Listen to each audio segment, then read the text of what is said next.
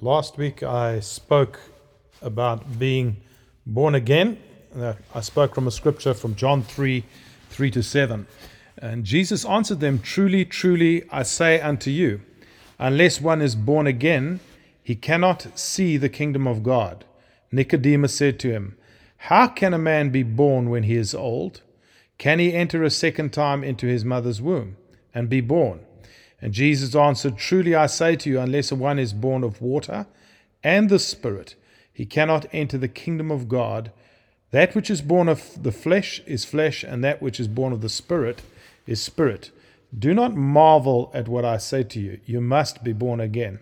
And so last week we spoke about how we see and enter into the kingdom. A person cannot see or enter into the kingdom of God unless they are born again. They cannot see it. So if you cannot see the kingdom of God, then you need to be born again. So that's what I spoke about last week. This week I'm speaking about what does that look like? What does a kingdom minded person look like?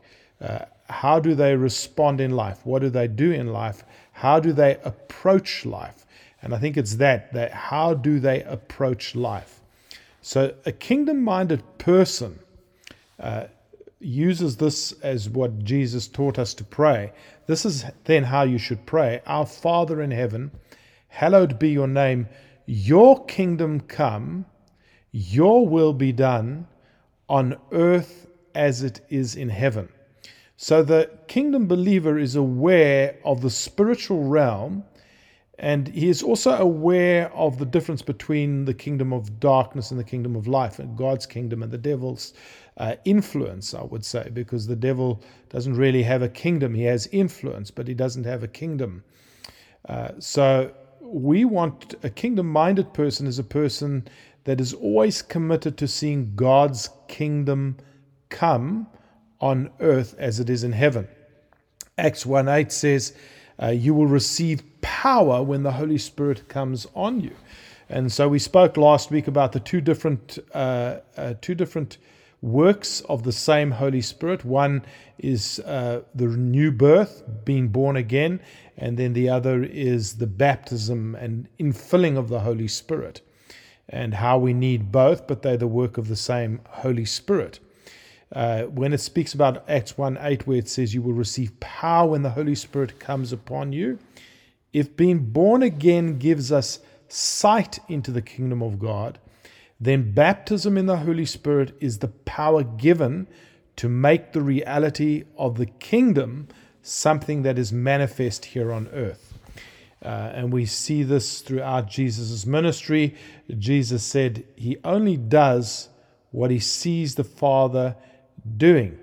In essence, uh, the power of the Holy Spirit is there to make the reality of what we see God doing manifest on earth. So when Jesus healed somebody, it was the power of the Holy Spirit that healed them, but it was in conjunction with what Jesus saw the Father doing.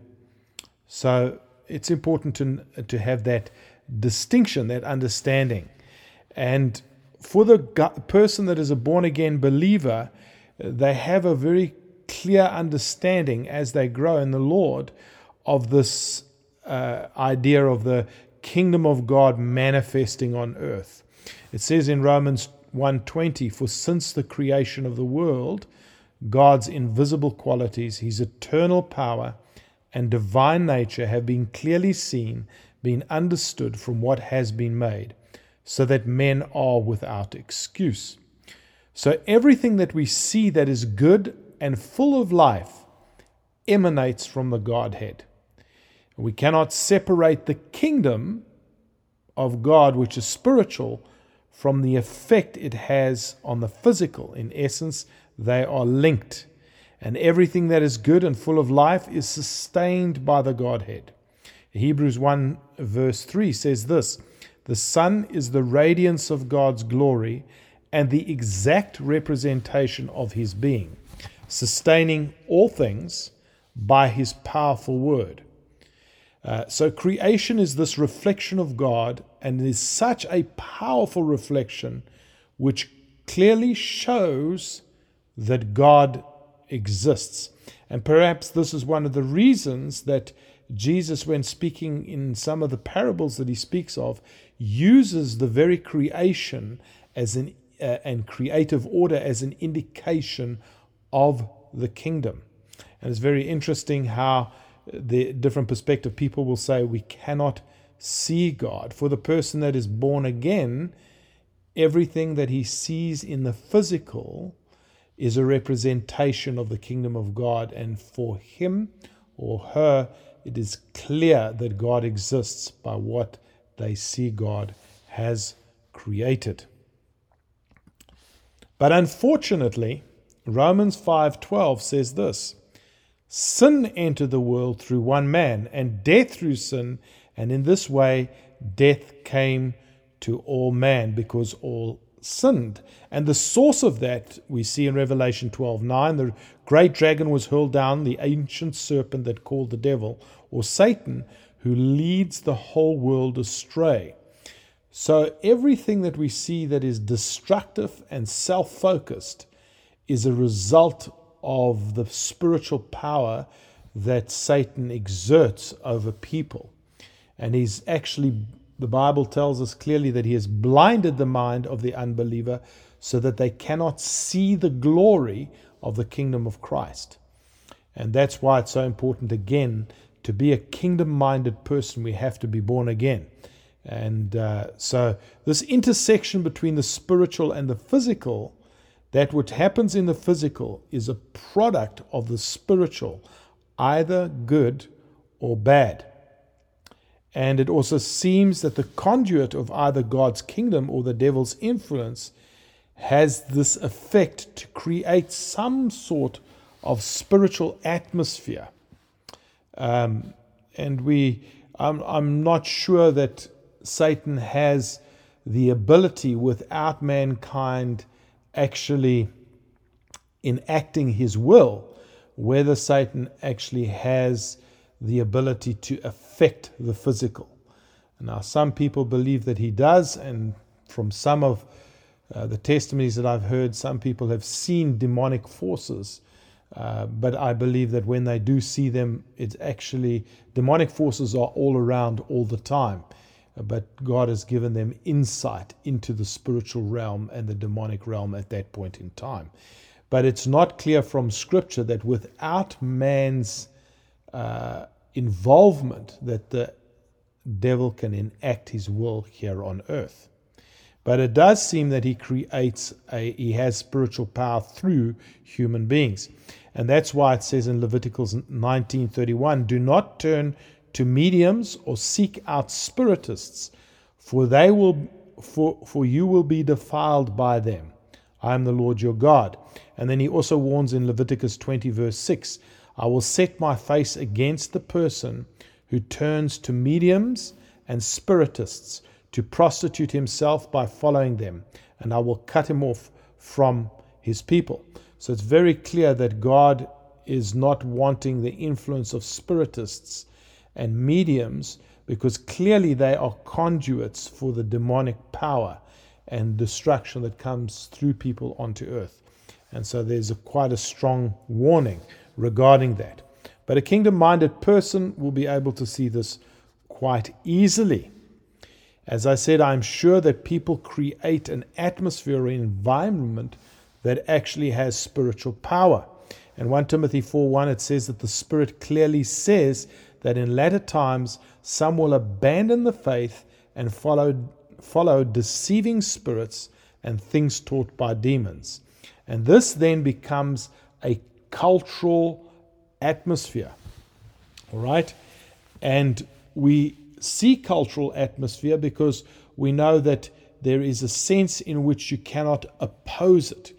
Uh, when a cultural atmosphere is created, uh, the one that stands against it or outside it uh, is shamed or is persecuted. And this is because there's a cultural atmosphere that has been created, and there is a definitely a spiritual uh, uh aspect to that. We know that. Um, in 1 Corinthians 10 20, it says, The sacrifice of pagans are offered to demons, not to God.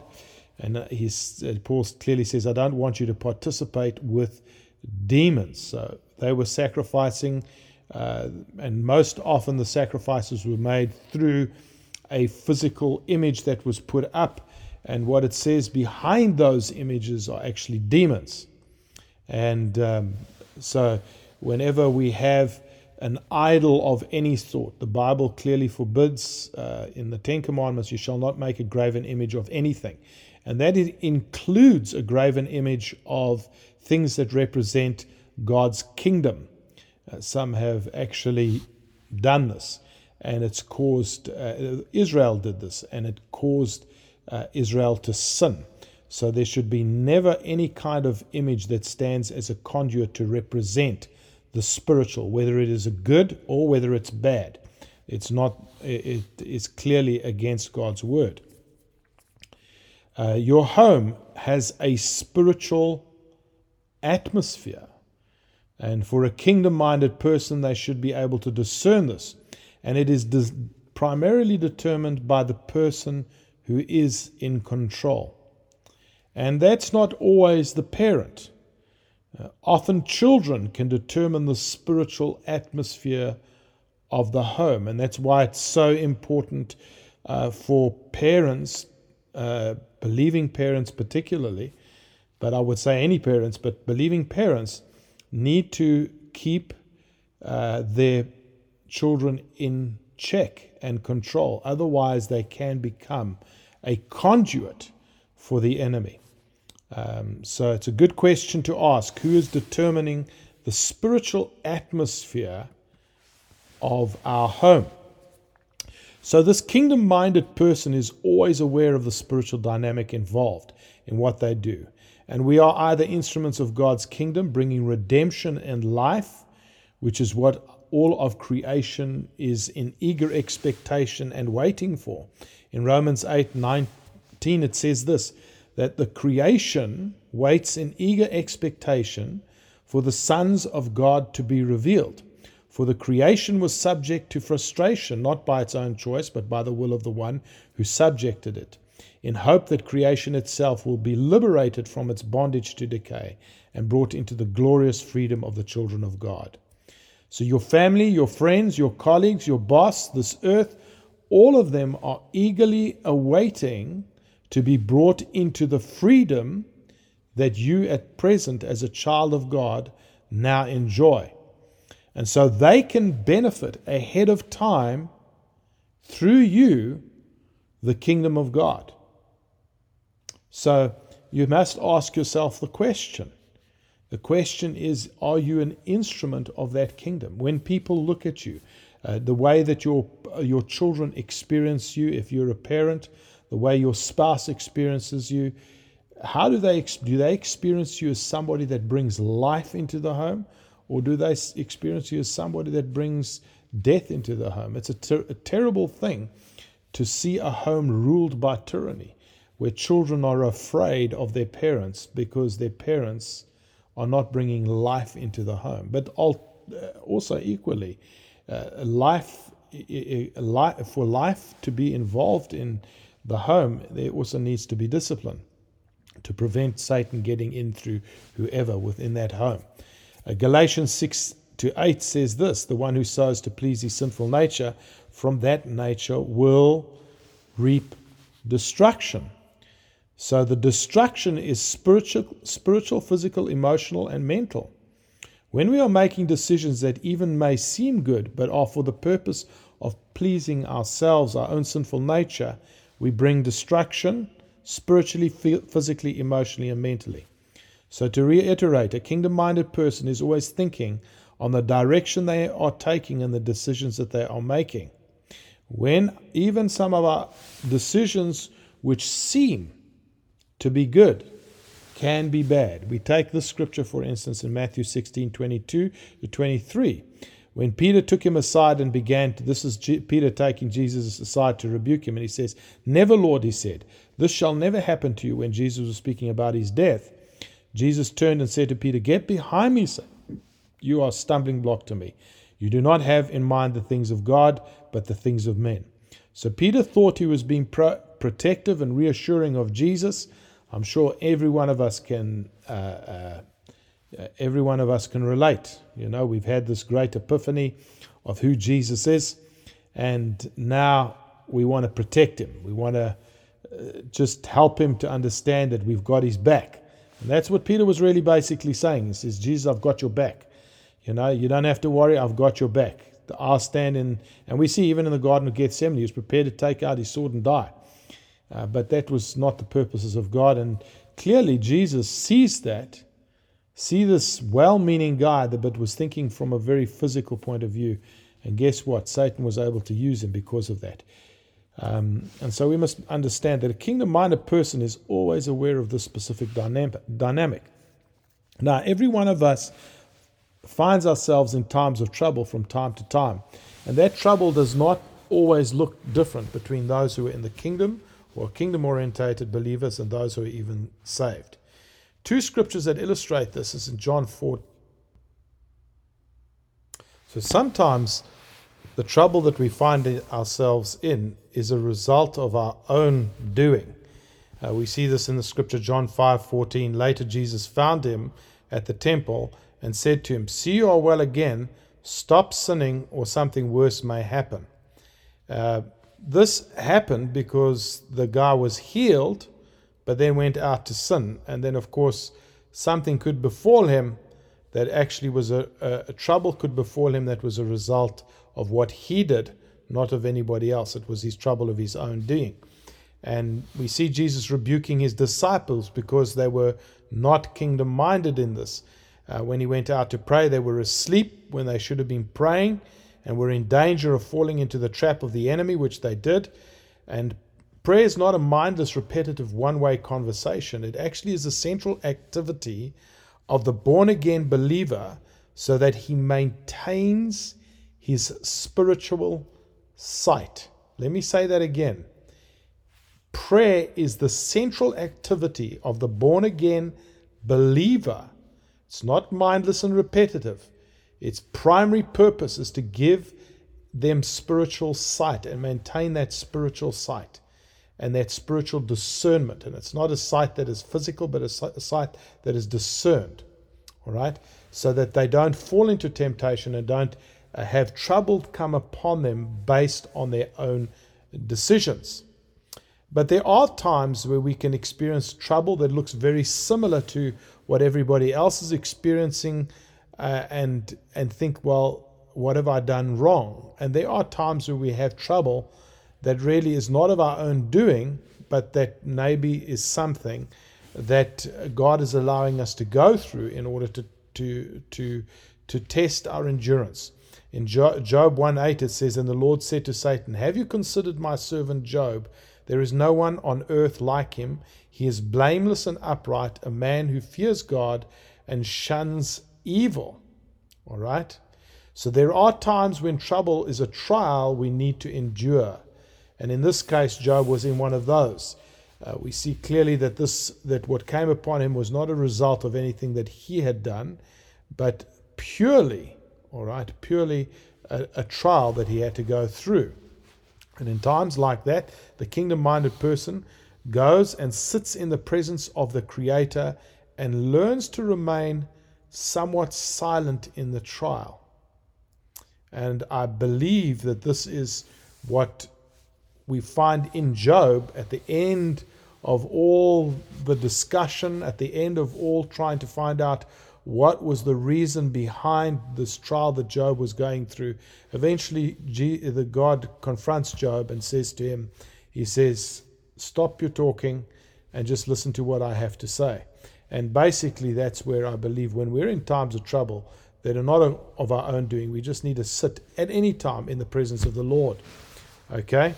An endless trap that we can um, fall into is about the cause. It's not helpful to be always thinking about what has caused this trouble, as we see in Job. So it's very important to know, for us to know why and the difference, though. If it is something deserved, then we need to repent and turn away. If it is undeserved, then we need to endure and persevere. But in both cases, we need the intervention and the power of the Holy Spirit. So it doesn't matter what the trial is. uh, obviously we need to know the cause. Uh, if it's something that we have done, and certainly if we wait in the presence of the Lord and in in the presence of the Spirit of God, He will give us insight as to why the situation has befallen, uh, why we're in the in the situation that we're in, and then we need the power of the Holy Spirit to bring us out of it, uh, as as as always happens.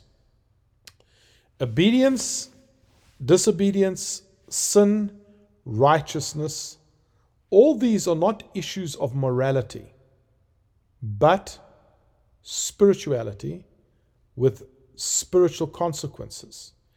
A lot of people have tried to make what God or even Jesus has called us to obey, they've tried to make it an issue of morality.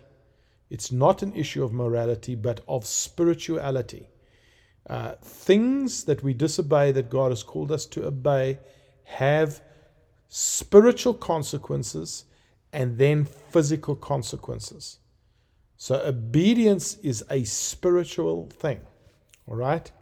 There is a cosmic spiritual battle going on, which is fighting for the souls of mankind with eternal consequence.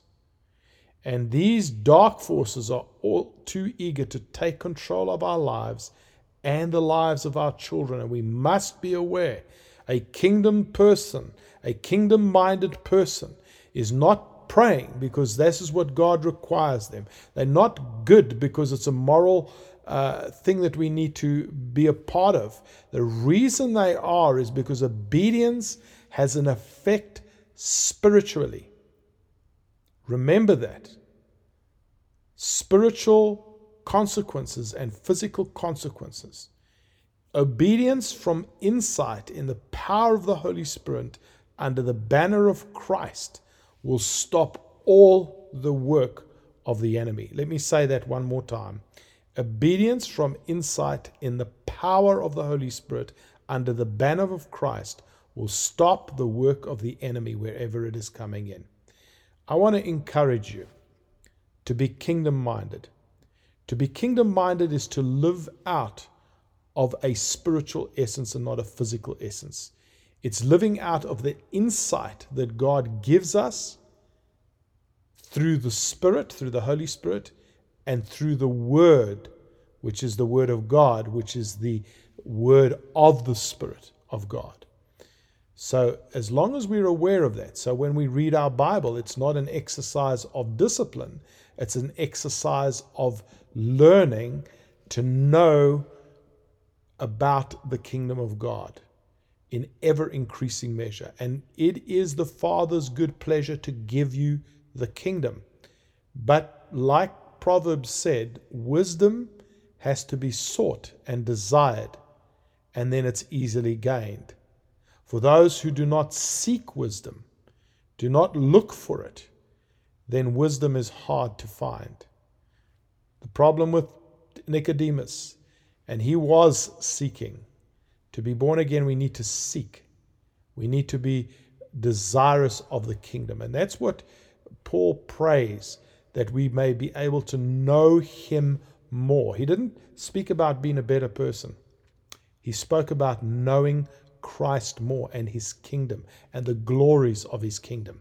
Because when we have that insight, we live out a life that actually is according to what God has determined and God wants, and life ensues. So I want to encourage you with that. Amen.